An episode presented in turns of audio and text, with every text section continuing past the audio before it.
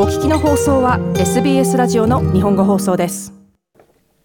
オーストラリアにはデイケアやプリースクールファミリーデイケアなど就学前の子どもたちをケアするあらゆる保育サービスを利用することができます。施設型のケアから自宅で面倒を見るスタイルまでその形態は様々ありまた託児所のように朝早くから夕方まで預かってくれるところもあれば、小学校の時間に合わせて運営するなど、子どもたちのニーズや家族の生活スタイルに合わせてケアを選ぶことができます。今夜のインタビューは2019年にシドニー北西部に位置するワルンガにニコニコファミリーデイケアをオープンしたスローン香織さんが登場します。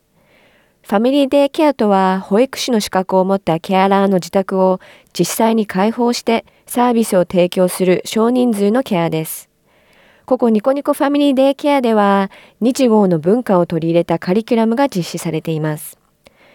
まずは3児の母でもある香織さんが自宅を開放してファミリーデイケアを始めようと思ったきっかけを聞いてみました。私が一番目を出産してから、えー、旦那のお友達さんが、まあ、出産祝いで私の家に遊びに来てくれたことが昔あったんですね。で、その時に、そのお友達さんが、あの、小学校の先生をされていて、で、この家を見た時に、あ、ここだとファミリー提携できるんじゃないっていうのが、まあ、きっかけだったんですけど、なんかあの、部屋もそんなに狭くはない。で、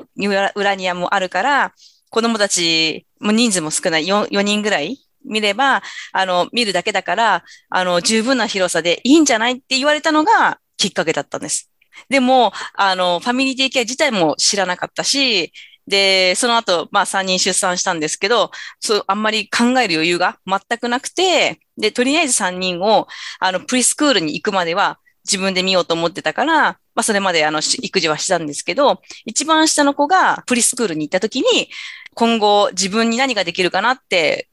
考えたときに、そう言われれば昔あの、ファミリーデイケアできるんじゃないって言われたのを思い出して、で、そこから調べて、で、じゃあどうやったらファミリーデイケアっていうのが、になれるんだろうとか、私でもできるのかなっていうのを調べていくと、あ、なんか、ちょっとできそうかなって思ったので、そこからまた勉強し始めて、で、オープンしました。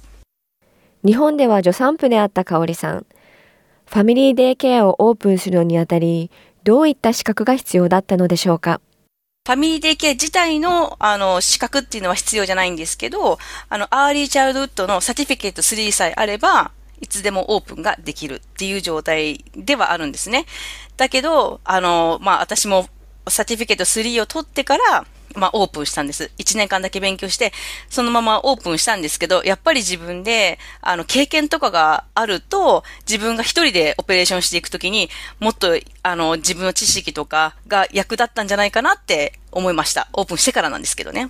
ファミリーデイケアということで、ご自宅を開放して、子供のケアをしてると思うんですけども、はい。仕事とプライベートのスペース、どのように区切られてますか？あんまり区切られてないんです。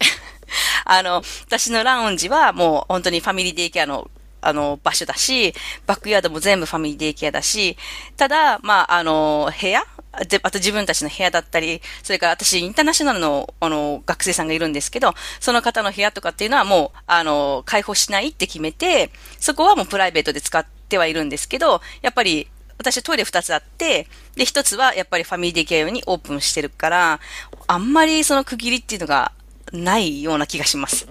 旦那さんはどうですか？このご自宅でデイケアされるっていうことについて。ああね、特には反対がなくって、でもすごい協力してくれてます。やっぱりあの庭に木がやっぱあるので、あの、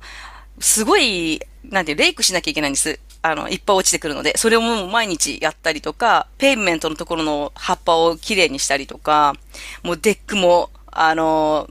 マットとか、やっぱ引かなきゃいけないので、そのマット引いてくれて、結構重たいから自分でするので腰が痛くなったりするので、だからそういう重たい系、重たいものとかちょっと掃除とかは結構やってくれてます。うん、なんかもう大家族ですよね。大大大家族。本当に。物理的スペースもそうなんですけど、日々の生活はどうですか？やっぱりこのワークローホームをコロナによって皆さん経験されていますけど、はい、この仕事とプライベートの何でしょう、ライン引きと言いますか、何か工夫してることありますか？いや、もうすごい難しいですね。コロナの時はすごい大変でした。やっぱり、あの、子供、自分の子供は勉強しなきゃいけない。私も来てくれてるお子さんのカリキュラムとかもありますから、やらなきゃいけないとかで、まあ、結構大変だったんですけど、もう自分の子供たちに8時から4時までは私の仕事っていうのを、あの、もう教え込んで、で、部屋もやっぱり綺麗にしなきゃいけないし、言葉、言葉遣いだったりとか、それから態度も大きいから、モデルになるようなことを、まあ小さい子にはやってねっていうふうに、もう、日々日々日々日々、あの、教育しながらやってます。だから、すごい線引き難しいです。ファミリーデイケアではどのようなプログラムを行っていらっしゃいますか？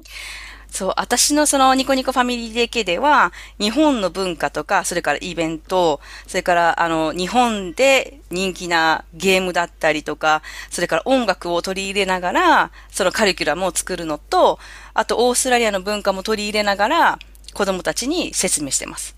子供たちになんか人気なプログラムだったり遊びっていうのはありますか？えー、っとですね、子供たちに人気なのは手遊び歌が一番やっぱり人気ですね。で、やっぱ男の子とかだと、あの、だるまさんが転んだとか、鬼ごっことか、なんかそういうのがすごく大好きです。えの、お子さんは日本人でいらっしゃいますか？皆さん。いや、えっとですね、一人の方は、あの、バックグラウンドがオーストラリアの方。で、その子はまあ小さい1、1歳半ぐらいから来られてるんですけど、かなりやっぱり、こう、週に4回とか来てくれてた分、あの、リスニングとかも、やっぱりすごいあの、伸びって、やっぱり自分、あの、歌ってくれます。日本語の歌を。歌ったりとか、それから喋るのも、もうお母さんとかお父さんとか、もう普通に会話できるような感じで、かなり伸びてますね。すごくびっくりするんですけど。オーストラリアで提供されている様々な保育ケアで、ファミリーデイケアの利点を香織さんはどのように感じられているのでしょうか？やっぱりですね、ファミリーデイケアですごくいい点っていうのは、少人数制で、やっぱ目が届きやすいっ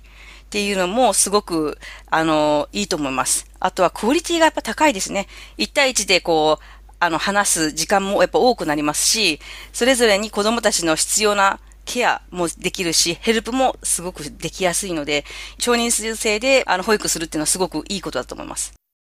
あの、かおりさんご自身3人の娘さんのお母さんでもいらっしゃいますけど、はい。休む時間っていうのはありますか？いやー、あんまりないです。ほとんどあんまりないですね。また、ただ、まあ、子供たちのアクティビティが終わって帰ってきてから、でも2時間ほどはやっぱり自分の時間として設けるようにはしてます。いや、基本的に日本のドラマ見てます。幼い子供たちを見る上で何か心がけていることっていうのはありますか？そうですね。あの、いつもやっぱり安全に遊べてるのかなとか、あの、ハッピーにみんな遊べてるのかなとか、あの、遊びの中で何を学んでるんだろうとか、ヘルプできることはあるかなっていうのを、あの、観察しながら、あの、子供たちを見ています。母親として、そしてキャーラーとして、日々奮闘している香里さん。最後に仕事のやりがいについて聞いてみました。やっぱりですね、1年間のその始まりと、それから1年間の終わりの成長を、がすごくこう伸びてるのを見ると、ああ、すごい大変だったけどやっててよかったなって思います。子供たちが書けるようになったりとか、喋れなかった子が喋って、なんか、ありがとうとか、こう、手紙が送れたりとかすると、ちょっと感動しますね。シドニー北西部ワルンガでファミリーデイケアを運営するスローン香織さんでした。今回のインタビュー、記事としても発信しています。記事にはファミリーデイケアの様子がわかる写真も複数掲載しています。また、以前掲載したセトルメントガイドで、オーストラリアで受けられる保育の補助金に関する記事もリンクされています。こちらもどうぞ合わせてご確認ください。アドレスは sbs.com.au スラッシュジャパニーズです。もっとストーリーをお聞きになりたい方は iTunes や Google ポッドキャスト Spotify などでお楽しみいただけます。